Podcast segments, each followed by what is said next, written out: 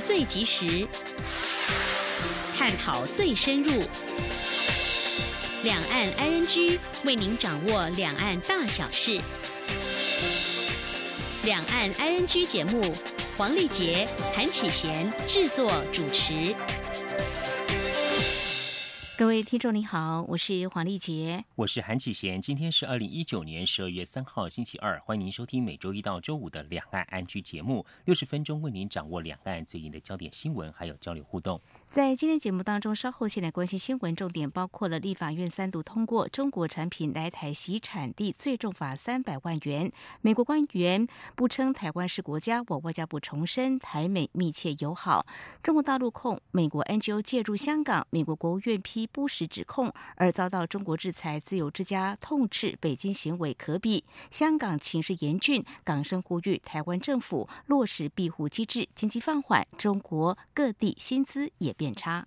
关心新闻过后，今天的话题安居，我们来关心青年议题。昆山科技大学视觉传达设计系硕士生刘连清和毕业生林姿瑜，在郑中义老师指导下，以翻书洗净作品，参加一场在中国大陆举行的工业设计国际赛，从近四千件作品中脱颖而出，荣获综合组的银奖。我们今天节目中稍后访问刘连清和林姿瑜，来分享说明翻书洗净件作品的特色，还有这次前往参赛的过程以及收获。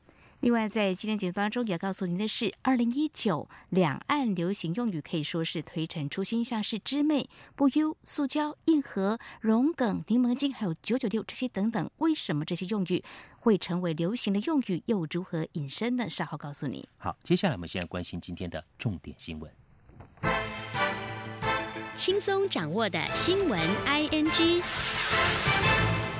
为了遏制中国大陆产品借由转运来台湾洗产地，立法院会今天三号三读修正通过贸易法。如果厂商对产地标示不实或使用不实贸易证明文件，可处六万元以上三百万元以下的罚款。另外，为了促进人民协助政府检举违法，修法也新增了吹哨者条款，民众得续名事实或检举证据资料，向主管机关检举出进口的人产地标示不实行为，主管机关对警员得给予奖。力，而且经纪人身份应予保密。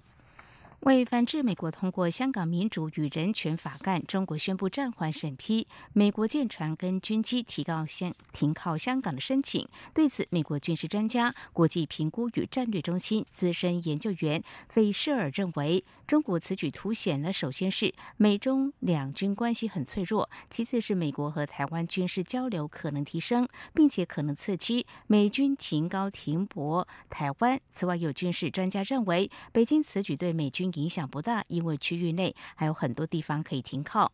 而根据美国之音的报道指出，从一九九七年开始，每年都会有数艘美国的舰船在香港海域停泊休整，并进行后勤的补给，舰上官兵轮流上岸休息，成为当地商家的财源之一。但根据路透社指出，基地位于日本的第七舰队旗舰蓝岭号两栖登陆指挥舰，曾经在六月爆发反送中示威。前在香港停靠，不过八月份之后，北京已经拒绝两艘美军船到香港来访问。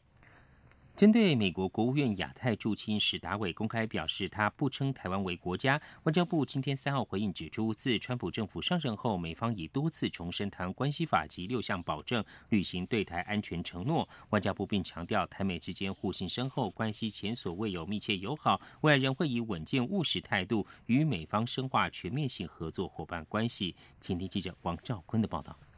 美国国务院亚太驻青史达伟在布鲁金斯研究院的研讨会表示，他不会称台湾是个国家，并强调美国信守美中三公报与台湾关系法。外交部对此回应表示，台美关系紧密友好。自川普政府上任后，美方已多次重申台湾关系法及六项保证履行对台安全承诺。此外，美方已经五度对台军售。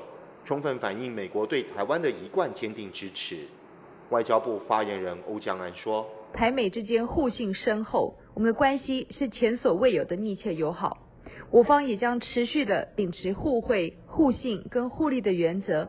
我们在良好互动的基础上面，我们会以稳健务实的态度，跟美方来深化全面性的一个台美合作伙伴关系。”外交部指出，史达伟对台湾友好。且美国政府高层，例如副总统彭斯及国务卿蓬佩奥，都曾在公开演说中肯定台湾的民主自由对国际社会的贡献。外交部表示，中华民国台湾是主权独立国家，我国的民主、自由、人权及法治发展等成就，也获得理念相近国家及国际社会的高度肯定。中央广播电台记者王兆坤台北采访报道。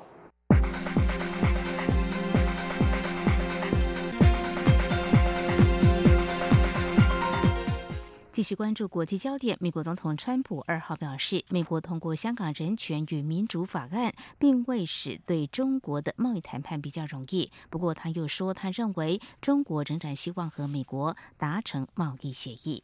为了反制美国通过《香港人权民主法案》，北京宣布制裁五家非政府组织。美国国务院二号强硬回应，批评中国指控不实，并指北京诬赖外国势力介入是为了分散外界注意力。美国国务院亚太驻青使达。为二号呼吁北京信守当年承诺，维持香港自治。这次遭到制裁的非政府组织，除了自由之家外，还包括美国国家民主基金会、美国国际事务民主协会、美国国际共和研究所、人权观察等等。自由之家痛斥北京的行为可比，并表示会继续致力于反对中共破坏基本人权行为。相关焦点：中国在二号针对美国总统川普签署《香港人权与民主法案》寄出制裁之后，中国官媒相继发文痛批美方粗暴干涉内政，是搞乱香港的最大黑手。《环球时报》社评扬言，这只是中方第一波反制。而香港行政长官林郑月娥今天则说，美国方面实施《香港人权与民主法案》，影响信心，并且制造了不稳定的环境。他认为，相关的法案也会伤害到在香港的美。国企业，而根据了解，目前有超过一千三百家美国企业在香港，大部分都是区域总部或总部办事处。香港反送中半年来，港警暴力执法引起港民愤慨。根据香港媒体立场新闻报道，英国多名国会议员还有政界人士日前去信英国女皇伊丽莎白二世，要求撤销位于伦敦的皇家香港警察协会的皇家头衔及皇冠徽章。联署信更批评香港警队无差别使用武力，配合政府打压意见，以不宜使用皇冠标志。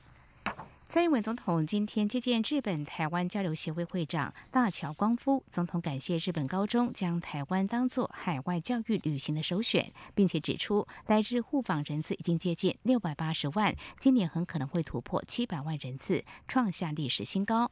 总统并且恭贺安倍晋三成为日本史上任期最长的首相，同时感谢他常年对台湾的友好与支持。请听记者欧阳梦平采访报道。蔡英文总统三号上午在总统府接见日本台湾交流协会会长大桥光夫。总统在致辞时，首先欢迎大桥光夫来台出席二号举行的第四届台日海洋事务合作对话，并指出，一个月前双方也在东京举行的第四十四届台日经贸会议中签署了包括环保及促进有机食品进出口等四项合作备忘录，成果非常丰硕。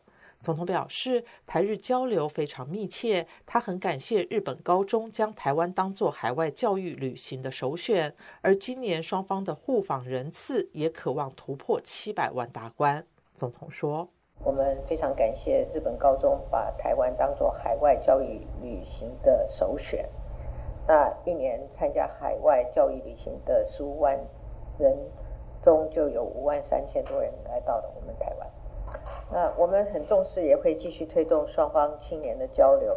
那台日双方互访的人数，呃，接近六百八十万。呃，以目前的速度来看，今年很有可能突破七百万人次的大关，创下历史的新高。蔡总统指出，三号是日本首相安倍晋三在任第两千九百天，他要恭喜安倍晋三成为日本史上任期最长的首相，也感谢安倍晋三长年以来对台湾的友好与支持，让台日间的关系与合作交流越来越紧密。总统期盼台日的伙伴关系能够更深化、更全面，共同应应区域内的各种挑战。他并表示，在近来国际经贸情势的发展下，以台日互惠互补的经贸结构，他相信现在正是双方洽谈 CPTPP 的时机。如此不仅能够深化台日伙伴关系，也有助于日本平衡及拓展海外市场。中央广播电台记者欧阳梦平在台北采访报道。各国领袖目前正齐聚西班牙出席全球气候会议，讨论如何减缓地球暖化，而焦点落在全球最大的温室气体排放国中国。美联社报道，在全球每年消耗燃煤总量中，中国就占了半数。在两千年到二零一八年间，中国年度碳排量翻了近三倍，目前占全球总量的三成。由于中国经济成长走缓到二十五年来最低水准，根据官方统计，第三季经济成长仅百分之六，因此决策者加倍支持燃煤与其他重工业，同时也在减少对再生能源的补助。今年在马德里举行的联合国年度气候变迁会议，各国政府代表将再加最后一把劲，推动二零一五年巴黎协定付诸实施，目标将全球平均气温升幅控制在工业革命前水准的摄氏一点五度到二度之内。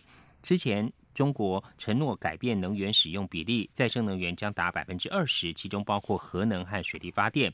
中国生态环境部副部长赵一鸣上周对媒体表示，中国有关非化石燃料的能源比例已占百分之十四点三，但他并未提到中国未来能有多快可以实施更严格的目标。捷克首都布拉格市长赫瑞普在二号宣布，将和下个月来访的台北市长柯文哲签署姐妹式协议，全面加强双方在经贸、文化、观光、教育等领域的合作关系。赫瑞普举例，布拉格未来会送学生到台北学中文，并吸取台湾在医疗数位化的还有捷运方面的经验。环球时报总编辑胡锡进今天表示，中国可能会禁止所有持有美国外交护照的人员进入新疆。路透社报道，胡锡进在推文推特发文说。对于在新疆议题上表现令人厌恶的美国官员和国会议员，中国也考虑实施签证限制措施，以报复美国国会准备通过相关法案。胡锡进没有透露他是如何取得这些资讯。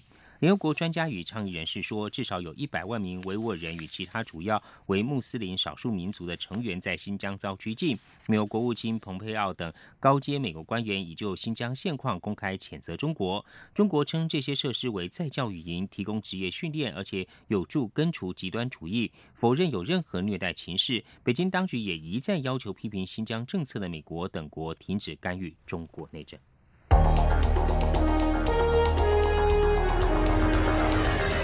最敏锐的新闻嗅觉，延伸您的视野，让您听到最硬的两岸焦点。连线访问这次随团出访的央广记者王维婷。是的，今天在大陆福建平潭举办了一场两岸关系研讨会，对世界经济与亚洲会产生哪些影响呢？其中五百个是感染艾滋病的孩童，那分散在呃广东。从政经情势分析、两岸交流观察到新闻现场直击。两岸 ING 有最多元的声音、多面向的观点以及最专业的剖析，请收听每周一到周五晚间六点到七点，由中央广播电台新闻部黄丽杰、韩启贤制作主持的《两岸 ING》。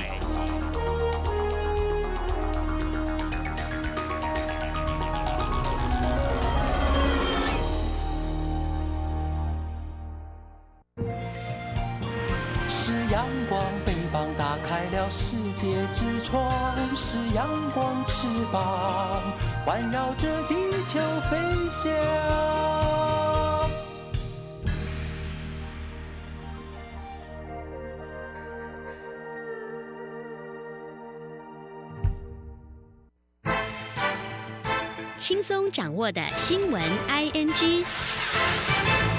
政治焦点针对我驻日大阪办事处前处长苏启成轻生案，台北地检署调查发现，杨慧如以及有人涉嫌雇人在网络上带风向，并依法起诉。国民党总统参选人韩国瑜批蔡政府放任网军害死外交官，对此蔡英文总统今天上午表示，他不能够评论司法个案，不过他的立场很清楚，就是要防止错假讯息混淆是非。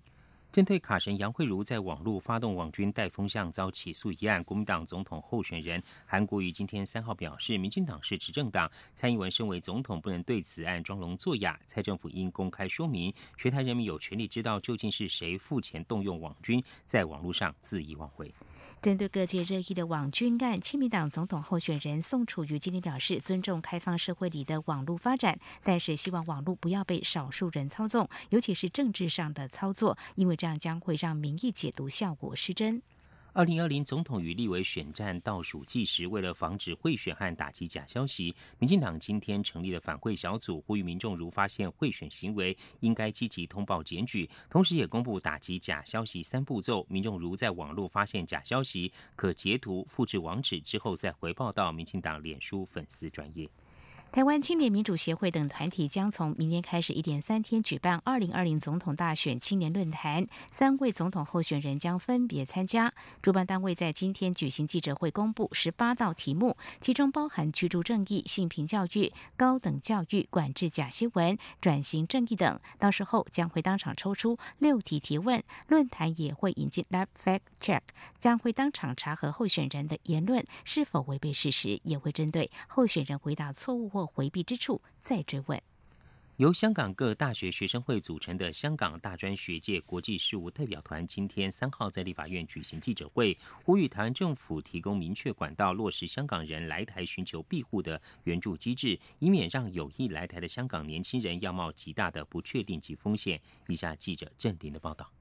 时代力量党主席徐永明与香港大专学界国际事务代表团三号举行记者会，指出，香港反送中事件六月爆发后，情势日益严峻，目前已有两千六百人被捕，超过四百七十人被起诉，其中许多人都是未成年或就读大学的年轻人。徐永明说，几个月前，时代力量曾召开记者会，希望落实难民法，提供香港年轻人庇护机制，但行政部门认为难民法有困难，因此提出修正港澳条例。第十八条赋予行政机关裁量权。哦，我们十八条赋予行政机关裁量权，哈，但是没有明确法律明文保障程序跟当事人情况，行政机关这个裁量权，又变得非常的随意，所以我们当时是希望修十八条，让整个处理的程序 SOP 更透明。那不过很可惜，这几次院会里面。应该快五次了哈，都在进复二读的时候被否决掉。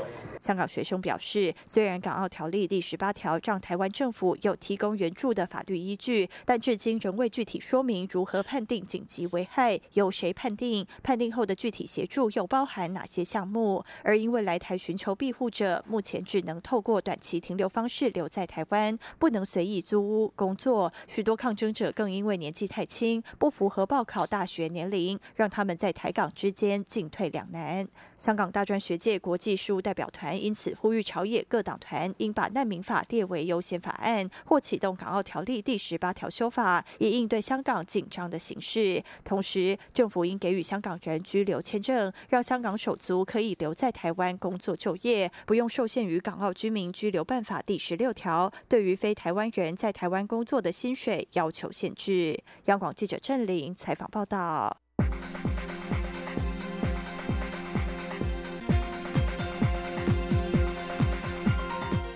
财经焦点，财团法人纺织产业综合研究所今天欢庆六十周年。新北市副市长吴明基、纺织股王如虹董事长洪振海都提到土地成本太高的问题。对此，经济部长沈荣金则回应，已经要求台糖释出中南部土地，由工业局开发成只租不售的工业区来应应。目前也已经有大型的纺织业者有意前往市场，期盼能够带动群聚效应。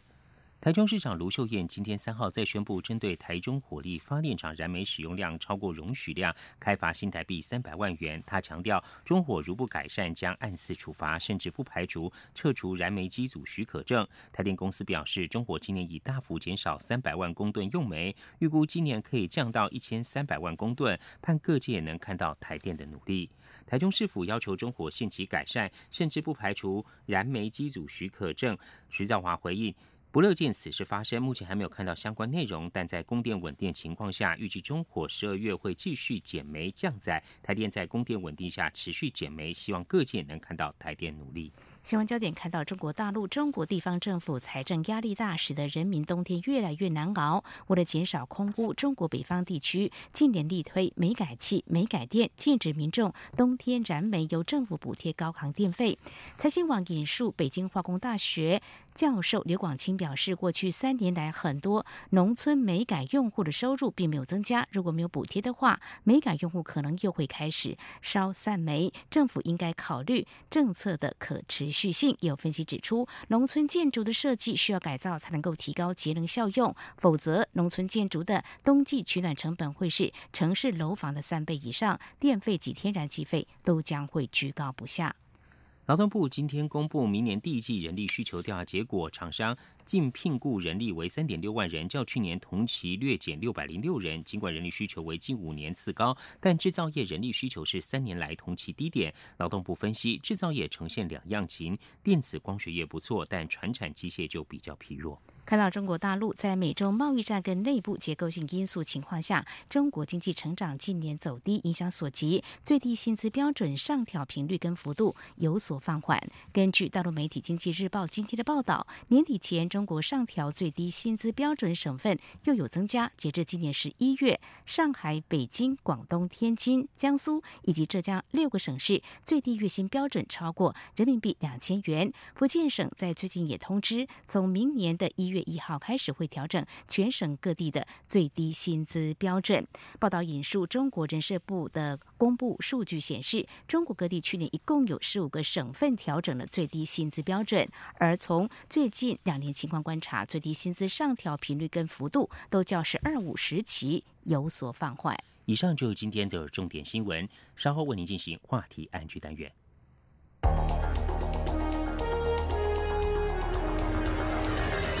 最敏锐的新闻嗅觉，延伸您的视野，让您听到最硬的两岸焦点。连线访问这次随团出访的央广记者王维婷。是的，今天在大陆福建平潭举办了一场两岸关系研讨会，对世界经济与亚洲会产生哪些影响呢？其中五百个是感染艾滋病的孩童，那分散在呃广东。从政经情势分析。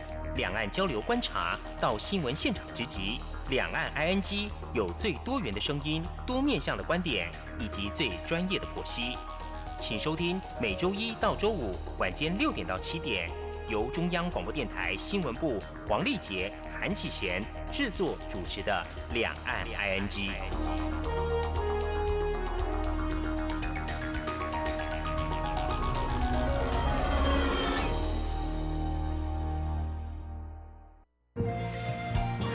是阳光，翅膀打开了世界之窗是阳光翅膀，环绕着地球飞翔。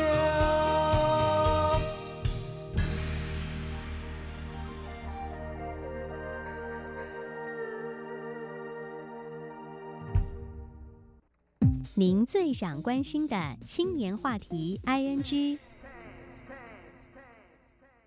这里是中央广播电台，您现在所收听的节目是《两岸安居》。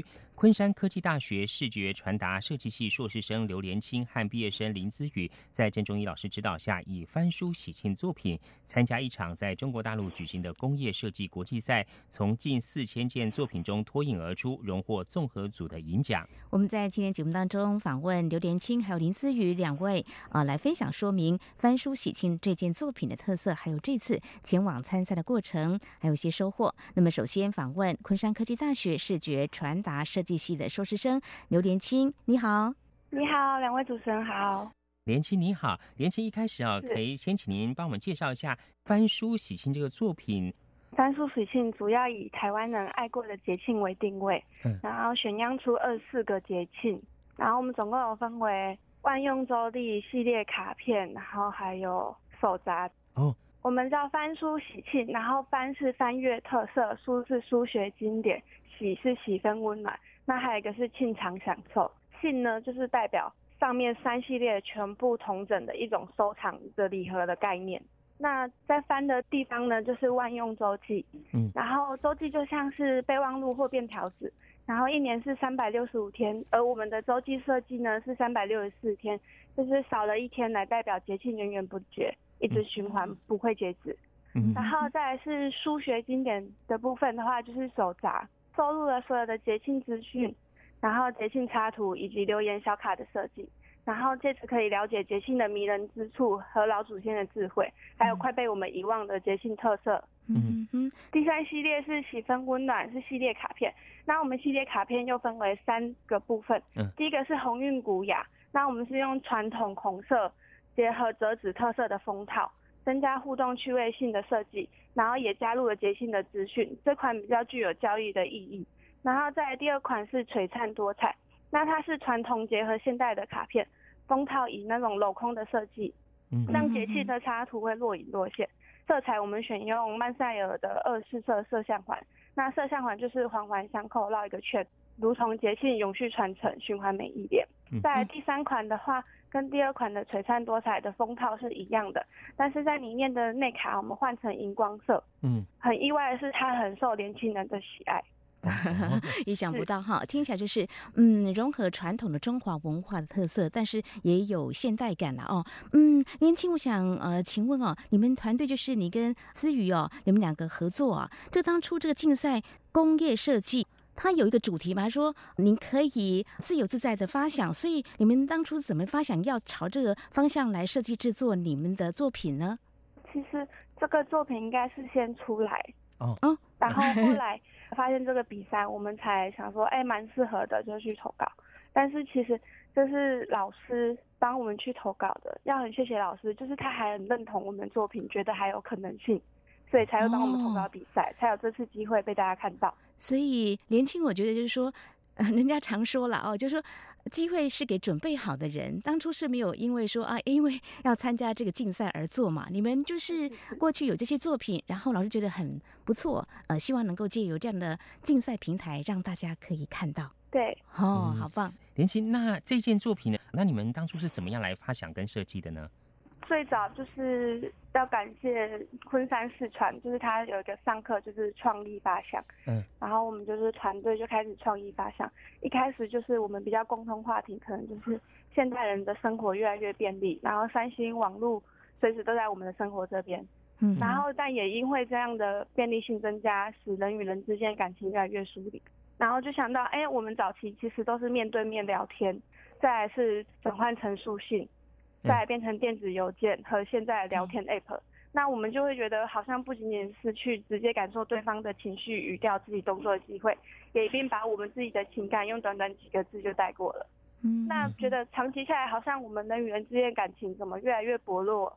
然后回应感情的方式也是键盘上几个字，就这样。嗯，那所以我们就希望能不能借由传统的节庆，嗯，然后让大家慢慢离开用键盘代替语言的习惯，去拉近彼此的距离。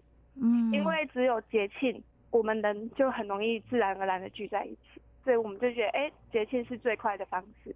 没有错，我觉得 你们年轻时代能够这样想，真是很难得哎。有时候我有机会跟像你们这样年纪的朋友在聊，他们就说，比如说行事历要买个手札啦，他们就会说，现在有手机界面很方便。嗯，比如说即将进入十二月了，耶诞节的气氛，往年啊有很多人都会寄卡片，那现在是不是透过这个 Line 或什么样的这个群组就很方便哦？但是觉得传统这些其实比较有人的这个味道，这种互动呢也比较不一样，所以你们能够有这样的发想，我觉得透过节庆的提醒，我觉得很棒。像节庆来讲的话，我们有比较特别的三款，就是我们家的生日、毕业，还有一个是母难日。就是大家都在过生日，都没有想到其实那天是妈妈的母难日，这样。我觉得好好哦，我前阵子才错过这个家中长辈的生日，就觉得很懊恼。我觉得有这样的提醒真好。嗯，连青，那你们有这样的一个想法，你们在整个设计的过程中，没有遇到一些挑战呢？我觉得设计全部的设计最难的地方，都是从零到有的这一步。嗯，那刚开始都是误打误撞。然后后来才找到最适合的设计方式来呈现我们作品。通常设计只要你第一步跨出去，有大概的形状之后，就会都很好发挥。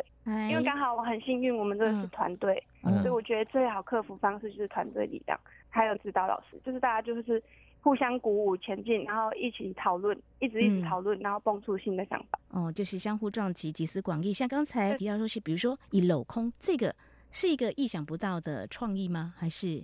本来一开始就是一个想要保留传统的感觉，嗯，然后第二款就想要传统加现代，嗯，然后我们就想说，哎，那现代要怎么呈现呢？才会不失传统又留有现代？嗯，那我们发现现代卡片很多都会有锯扎型切割，然后镂空，或是有一些比较层次感的设计，嗯，然后我们想说，哎，那我们刚好都是圆形的插图，那我们每个插图刚好外框我们都是不一样的。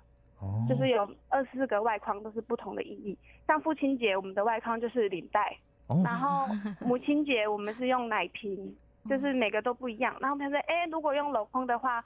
就可以让那个外框若隐若现，那就更加层次感。你拉出来，你才能看到完整的插图。嗯，哇，这个设计哦，经过了很多巧思跟很多创意加进去哦。哎，刚刚连青也谈到说，你们这个作品呢是老师帮你们报名，这情形是怎么样子啊？我们整个昆山科技大学视传系总共有十组报名，嗯，那刚好老师可能刚好看到这个比赛，想说对我们的作品觉得还有可能性吧，因为我们老师其实每次有比赛都会丢给我们。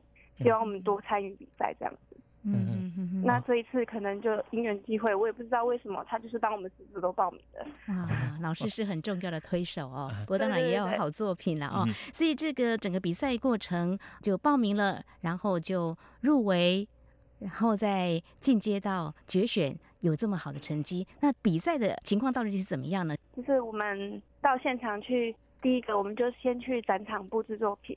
然后那时候其实我们下飞机也差不多下午了，然后布置完也差不多晚上去吃饭。那是隔天一大早我们就是集合，然后我们就抽签决定最终答辩的顺序。嗯，那只有五分钟能介绍自己的作品，五个不同的比赛大项都在不同的小会议室里面，只有三位评审跟少数工作人员以及下一组简报人员可以在场，那其他选手都是在外等候的。各组是分开进行这样子，那我觉得这点是真的跟台湾蛮不一样的，因为台湾通常都是所有的参赛选手与评审都在台下聆听，嗯，可是我们却是分开一个小会议室这样进行。那最后呢，大概整天下来都是在答辩，到了隔天颁奖典礼，我们才知道名次。是，那在这个会场有展示作品，这个情形是怎么样子呢？我觉得展示作品是一个很重要的环节。因为你整个作品的关联性，你要怎么呈现它，才能让其他人一看就可以一目了然。所以我们在这边花蛮多时间的，一下飞机我们就马上赶过去，然后用到晚上。我们等到布置完，后来才听到他们说，评审委员会先来会场看完作品，才会去最终答辩的现场。哦。然后我有看到所有的作品，但是就是分为五大项嘛。嗯。那在于我们的综合组里面，其实平面设计只有我们，其他大部分都是工业设计。哦。的作品，所以就是觉得有点离我们的领域有点远。嗯哼哼，工业设计还有这陈列布置，在你们所学的领域当中，应该都会有机会训练自己，是不是？还是这次也是蛮难得的一种经验呢？嗯，应该是有碰撞自己的设计的思考的想法吧。因为我有印象有一组最深刻的工业设计。然后他刚好是我上一组的简报的美国人，嗯，那他的作品是 LED 灯，然后他结合智能的设计，刚好也是这次的综合组的金奖，嗯，然后那个这幅作品呢，就是他在市场上可以很有商业性，然后也有很多可能性跟创新性，那它就是简单的造型，以正方形、圆形为基础，那就可以自由组成、扩展成应用。然后智能方面，就是它结合摄像环，就是你只要轻轻的旋转你的灯台，它就会自由变化。嗯，也是绕一圈。更让我惊艳就是它简报真的是很稳定。哦，PPT 只有少数几页，讲话也很自然，也没有讲很多，然后对自己的作品表达非常的有自信。哦，然后他因为是外国人，所以有翻译，所以评审都会给他五分钟以上多几分钟。结果他五分钟不到他就简报完了，然后这样子就拿了金奖。嗯哼哼哼，我就觉得真的很厉害哦！谢谢连青跟我们分享，就说你看到同样在你们这一组的竞赛当中，有人用比较现代科技的方式来展现他们的工业设计啊。那刚才我有提到说，像这个陈列布置，对你跟资宇来说，过去有这样的经验吗？因为设计是一回事，可是呢，要把我们的产品放在一个空间，让它的创意或者说特色能够凸显出来。你们之前在台湾就先有几个想法了，是不是？没有，其实因为我们不太知道，我们去那边我们的空间的大小，空间大小，会场会是怎么样？哦，对，可能有看过上一届的影片，但是就是每个人的大小都不太一样。我们本来去的时候是比较小的，然后我们怎么排都觉得不太行，太小了。然后后来就是刚好有一个那边的单位的工作人员刚好过来，有小反应说，嗯，有没有其他比较大一点点空间？因为我们真的有点排不下去。那他才帮我们换地方，就很感谢他们。是，所以这个比赛的过程中哦，除了自己作品的一些展现，也可以透过这个过程中，像刚刚连青帮我们分享的其他一些参赛作品，还有他在简报的一些部分哦，整个现场的环境、一些临场反应等等的一些状况。我相信这一趟对连青来讲，你应该有蛮多的一些收获跟感想吧？是，有一种见世面的感觉。嗯，那最简单、最回归就是简报跟 PPT 嘛。台风有一点点进步。再来就是飞到当地的话，最大的收获就是他们的幕后工作人员的效率很高。嗯，不管是他们照片、影片还是新闻稿，他们都快速的同整剪辑出文，所有都是及时性的速度，很讲究及时性。然后也见识到就是对岸对于一场比赛重视，然后还有他们场地灯光舞台的专业性，很多都很值得我们去学习这样。嗯哼哼，所以要谢谢老师哦，帮你们报名，因为也有好作品，所以才会有这么好的成绩哦。那么这次呢，我们昆山科技大学啊，是传系的硕士生刘连清，还有今年毕业的林子宇，以翻书喜庆这样的作品参加中国大陆所举行的一场工业设计国际赛，荣获了综合组的银奖。非常谢谢连清，也恭喜你们，谢谢，谢谢，谢谢连清。是阳光，像台湾之光穿透世界之窗；是阳光，像神鹰翅膀环绕地球飞翔。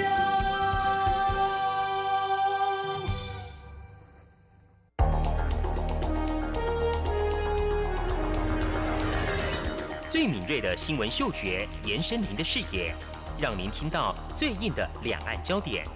连线访问这次随团出访的央广记者王维婷。是的，今天在大陆福建平潭举办了一场两岸关系研讨会，对世界经济与亚洲会产生哪些影响呢？其中五百个是感染艾滋病的孩童，那分散在呃广东。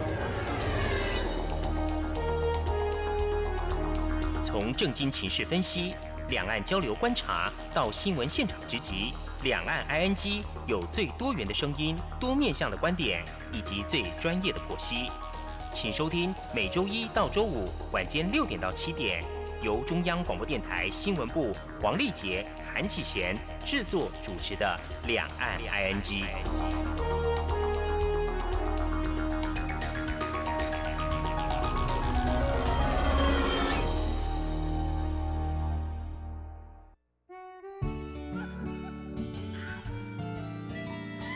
阳光穿透了世界之窗是阳光，环绕着地球飞翔。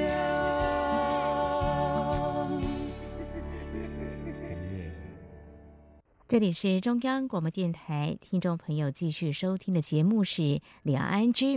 翻书喜庆作品这次在二零一九福建海峡杯晋江工业设计国际赛勇夺了综合组的银奖。那么接着呢，我们就要访问林子瑜小姐，为我们介绍这次前往福建比赛的情形。非常欢迎子瑜，你好，各位听众、主持人，大家好。子瑜您好，请您先跟听众朋友介绍一下你们这次的这个作品呢？翻书喜庆作品主要内容还有主要特色何在呢？我们主要是取样出台湾常过的二十四种节庆。可以创作的作品，嗯哼，然后有分为手札、卡片跟周历的部分。手札的话，我们是以互动式的手札，就是打开手札的时候，可以给你那种节庆的惊喜感，然后会有那种留言的小卡，就是提醒对方去祝福过节的一些温馨小设计。然后卡片的话，我们总共有分成三种不一样的卡片。想到节庆的话，我们会先想到红色，嗯，然后。我们其中有一款就是红色卡片，然后它是有知识性的，可以去呈现出那个喜庆亮丽的色彩，营造出那种传统优雅的氛围。然后第二种卡片，它是以麦赛二十四象环的颜色下去制作，然后是希望有环环相扣，轮回每一年。它的封套是以镂空的方式，是能看到插图，但是却没办法看到。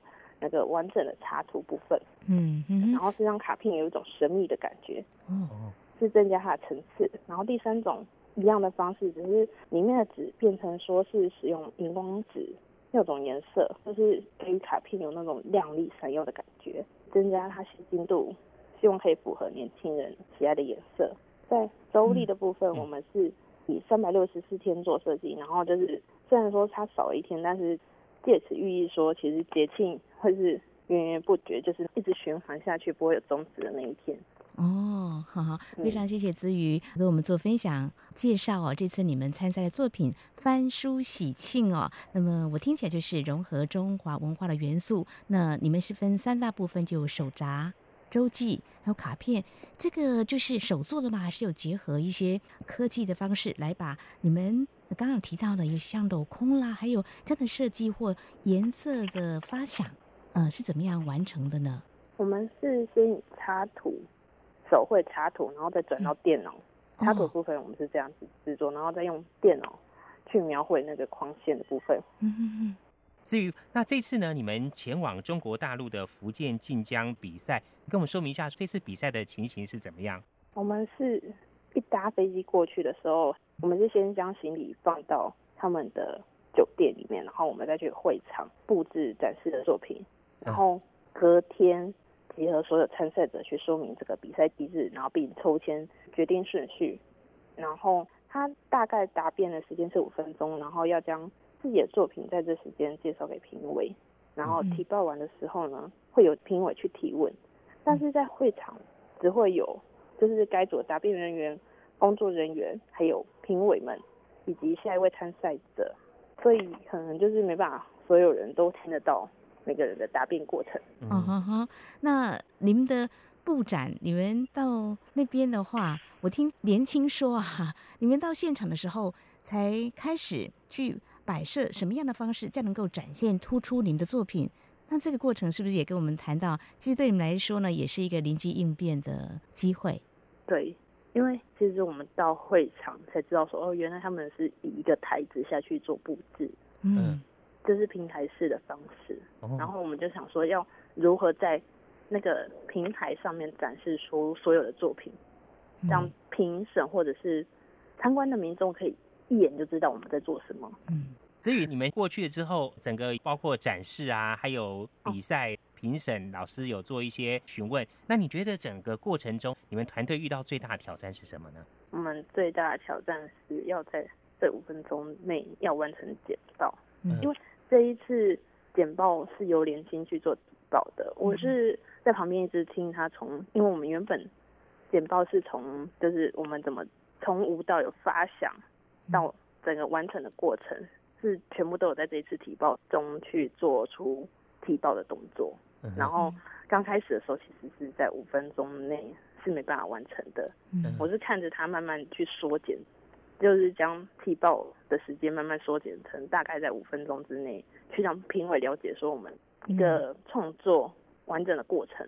哦，这样，那你个人你自己遇到什么样的挑战呢？这是年轻的，刚刚你提到是年轻的部分，那你自己呢？哦，我自己的话，可能是因为 现在我自己是有在工作，然后可能就是要抽时间去做那些 PPT 或者什么，就是我们一起去完成这个 PPT。然后去完成可能一些相关的一些资讯的提供，或者是一些作品摆设的去想吧。就是我觉得是团队的那种，会比较像是团队去挑战、去克服。哇，子宇现在已经毕业了啊，所以这次去参赛的话。还要抽出时间跟整个团队一起讨论，然后怎么样去参加比赛，还有在比赛的过程中也会遇到一些状况，如何去加以克服哦。那子宇你刚刚也谈到说，这次你们有在现场做一个展示，包括展示的过程或是比赛过程呢，也有一些其他参赛队伍作品。那在这些作品中，有没有哪些作品让你印象很深刻呢？让我印象深刻的是这一次就是从金奖选出的一个。大赛的特别奖，它是以做手机外设的机器人，嗯，然后它的设计是一台互动式的手机，然后它会有那种喜怒哀乐的表情，会跟你做互动，嗯，你在打电话给别人的时候，它也会去配合你，可能转个角度，它也会跟着你一起转角度，就是让你有跟对方也互动那种感觉，嗯。我觉得这是比较有趣的部分。那结合现代科技嘛，哈，嗯我记得我曾经到科博馆去了，去那边就有一个机器，然后你走过去，它就投射出你的影像。现在是手机式的哈，又更先进了。我觉得可能这个 AI 的部分的结合，应该是未来的趋势。不过你们也用这个手作，还有发想用这种，包括先描绘出来，再利用这个电脑方面的这方面的技术的两相结合，那么完成了翻书洗净这样一个作品。所以你刚刚跟我们分享，就是说哇，看到这个金奖的特别奖啊，让你印象特别深刻。我想对你念设计的话或视觉传达的话呢，我觉得是一个创意的撞击，或者说给你们新的一些思维的一个方向了哦。所以在这次就是这个作品，还有其他作品吗？也让你觉得也蛮不错的创意发想。我们请一个外国人他的作品，哦，就是听他好像一个灯具，就是我们有听到他答辩的那个，嗯，他其实就短短的几句话就。介绍完他所有 他的那个作品，对啊，他感觉就是很从容，他是也让我印象非常深刻。嗯，就是用简短的方式，就不用太多的时间，也可以很简单扼要的把自己突出的产品的特色呢，可以来描述出来，这也是让你印象深刻的。嗯，对。至于这次比赛。对你来讲话，应该有很多的一些收获，尤其是您现在已经在工作了，还跟团队一起讨论去参加这次比赛，到中国大陆去比赛哦。那我想可以跟听众分享一下，其实从刚开始到展场的时候，就看到哦，其实作品真的蛮多元，也大家都有很有创意，然后再来是。比赛过程，还有就是个活动剪影的上传，其实也让我看到说，哦，主办单位的效率以及对于比赛的投入和专业感，其实是让我觉得哦，好惊艳啊！因为真的很难得看到这么盛大的比赛，然后在展场看到的作品也是各式各样的，其实会让我觉得说，嗯，我们的想法可能有时候都会局限在小部分，应该多看多听，去扩展自己视野。嗯，非常好。我们不管在任何领域，应该或多或少，只要敢踏出去的话，也会有这样的一个体验哦。像你之前在学校，应该也有机会参加一些竞赛。那这次是前往中国大陆来参加这个工业设计国际赛，看到的是海内外各个呢。对于啊这样的设计竞赛有兴趣的一些团队呢，都组团前往来参赛。那么你跟年轻呢很优秀，你们的作品因为被老师看到了哈，那么是郑中义老师，所以呢就把你们做好的作品呢，帮你们报名参加啊这场在中国大陆所举行的工业设计国际赛，是从将近四千件作品当中，你们脱颖而出，荣获综合组的银奖。非常的不简单哦。那么，特别是在整个参赛的过程当中，像刚才思雨就跟我们分享了，有有很多让您大开眼界的地方。所以，我觉得比赛呢，也许可以把它当成考试，但是也可以当成是个人难得的一种历练。相信呢，收获更多。非常谢谢资雨您今天的分享，也恭喜你们团队在这次比赛当中获得这么优异的成绩。谢谢，谢谢大家。好，谢谢资雨。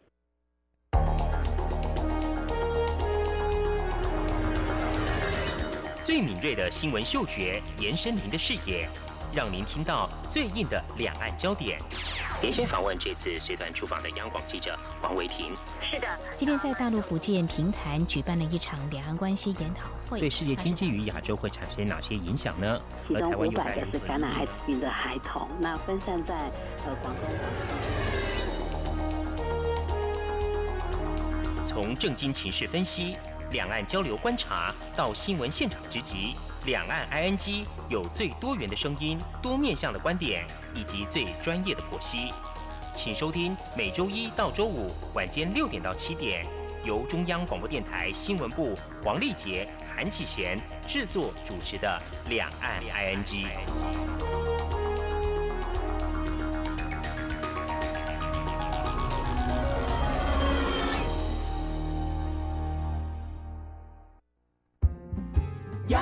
就是阳光，扇了我的翅膀。阳光就是阳光，任你自由飞翔。阳光就是阳光，世界在我肩膀。阳光是你，是我生命的翅膀。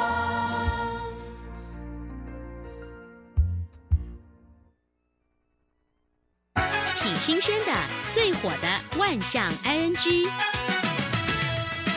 这里是中央广播电台，听众朋友继续收听的节目是《两岸安居》。在万象安居这个单元来谈这个流行语，我们在节目当中呢，特别是在年底的时候，会来分享一下那流行用语，特别是在网络手机运用这么发达的一个情况之下，有些呢很快的就会变成流行语。在台湾过去，我们在节目当中有跟听众朋友说，我要告你，就变成说少一左边那一撇，我要挤你，这个也变成很奇怪的，就觉得意思。完全不通，我要告你，变成我要挤你。另外一个叫把妹的把妹啊，现在叫枝妹啊，呃，这个水果很多汁的，这是知妹啊，不优啊，英文的这个 U 大写的 U 不优啦啊，这有点同音的这个感觉。还有 Wait Wait Wait，不对耶，这个综艺节目有看过吗？中国新说唱。嗯，呃，当时孔令奇他是一位参赛者，不过节目当中呢，剪了很多他对。其他参赛者的评论跟想法，呃，就被网友亏，这是隐藏版的导师啦，就大喊说：“哎，喂喂喂，不对耶！”哦，也引起这个模仿的风潮了哦。另外还有塑胶，好像也不太流行了，我觉得，就说你被塑胶了吗？对对对对，那嗯，很多九年级生的真有条件是不塑胶。就是不要不读不回讯息的意思，被运用在很多啊方面的啊。其实之前就说，哎，百事没有作用的意思，那现在被做一些引用哦。我看到一个咖啡话，之前流行一种。毒咖啡，如果关心这个毒品问题的话，就知道有所谓毒咖啡了。喝了它之后呢，就会有吸食迷幻药的效果，会开始乱讲话。呃，但是对对，这咖啡话就慢慢的被引用了，被到处吹牛，说自己很厉害啦，讲一些乐色话。当你听到咖啡话一堆的时候，就代表有人不断吹牛，讲一堆大家不想听，我觉得啊，你又在吹牛了啦啊之类的哦。倒是看到最新的，我觉得挺有意思的。中国大陆在最近出炉的这个。呃，十大流行语。那么，这是中国刊物咬文嚼字编辑部所公布二零一九年中国的十大流行语。大家呃，听听看，你是不是有跟上流行哦？呃，像是区块链、硬核、融梗，呃，几千万条的。啊，什么什么第一条的柠檬精的九九六啊，我太难了啊！讲了这么多，举几个来说，让大家分享的啊。比如说刚才我们提到这个硬核啊，硬软硬的硬核核心的核，其实它是翻译英文 hardcore 哦，对，那 直接翻了就啊，你好厉害啊，很刚硬啊哈。那慢慢的被引用成硬核规定，硬核妈妈。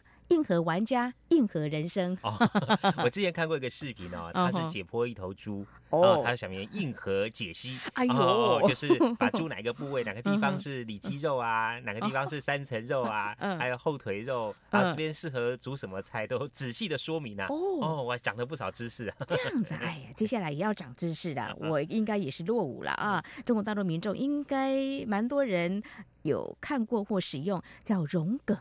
还有融合的融梗木字旁旁边一个更新的更，这梗很硬吗？呃，其实本来是指艺术作品当中的笑点啊，也指一些故事的情节片段、创意等等。不过后来这个融梗呢，被引述成把别人精彩的创意融合自己的作品当中。哎，我们在节目当中常常谈到创意啦、设计作品啊，哎，这个融梗哦，应该也会被运用到哦。另外，我们刚刚提到说什么什么千万条的，什么什么第一条的。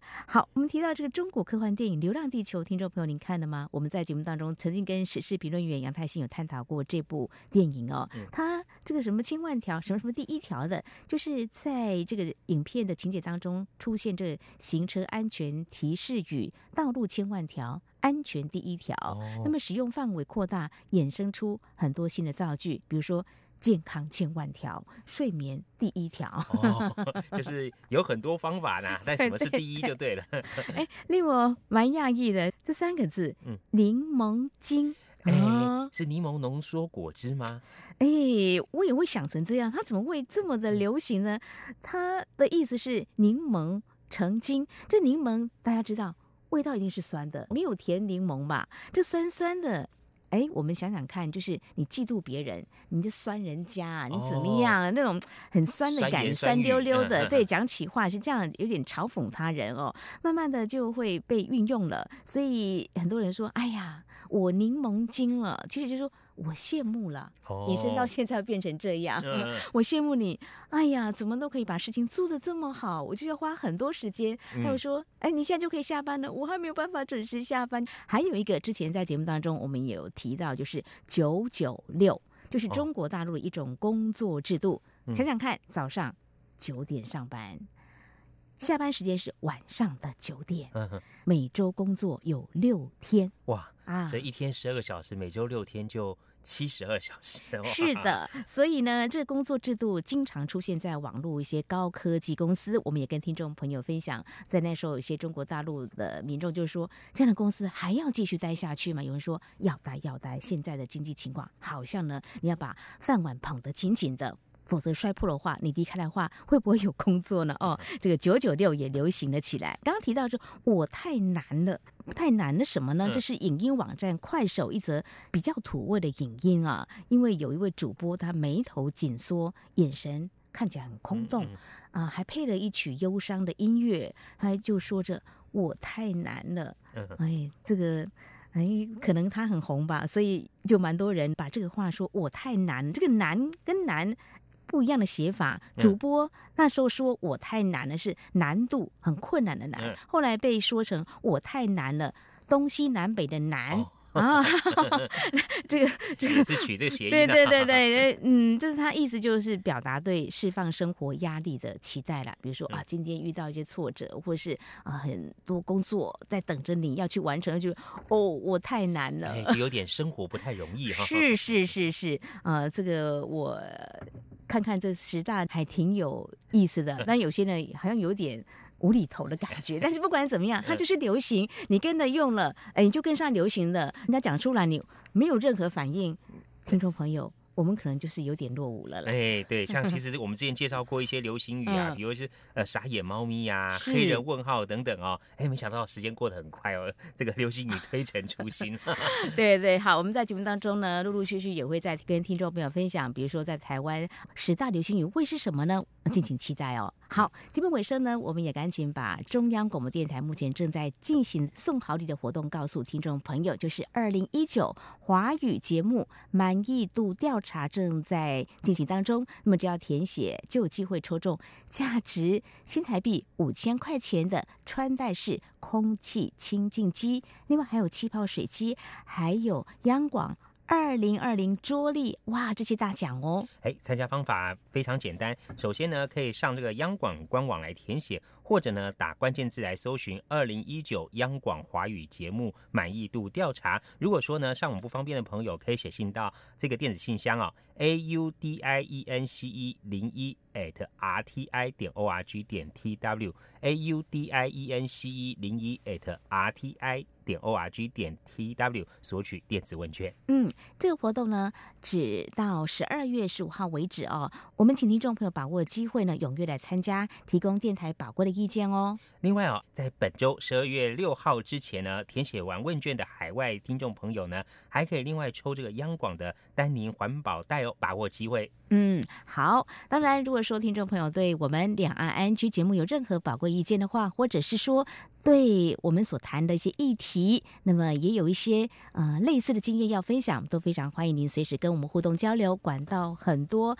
您可以来信，如果写传统信件，地址是台湾台北市北安路五十五号，写到两岸 I N G 节目收就可以了。或者利用电子邮件来告诉我们，两岸只有两个电子邮件信箱，一个是 i n g at r t i 点 o r g 点 t w，另外一个是 QQ 信箱一四七四七一七四零零 at qq dot com。此外，也非常欢迎听众朋友利用 QQ 即时通讯软体和我们线上即时互动。两岸居的 QQ 码就是一四七四七一七四零零。还有呢，我们也非常欢迎听众朋友加入两岸安居节目的粉丝团，你在脸书的搜寻栏位上。打上两岸 I N G 来搜寻就可以喽。好，以上就是今天的节目内容，非常感谢听众朋友们的收听，祝福你，我们下次同一时间空中再会，拜拜。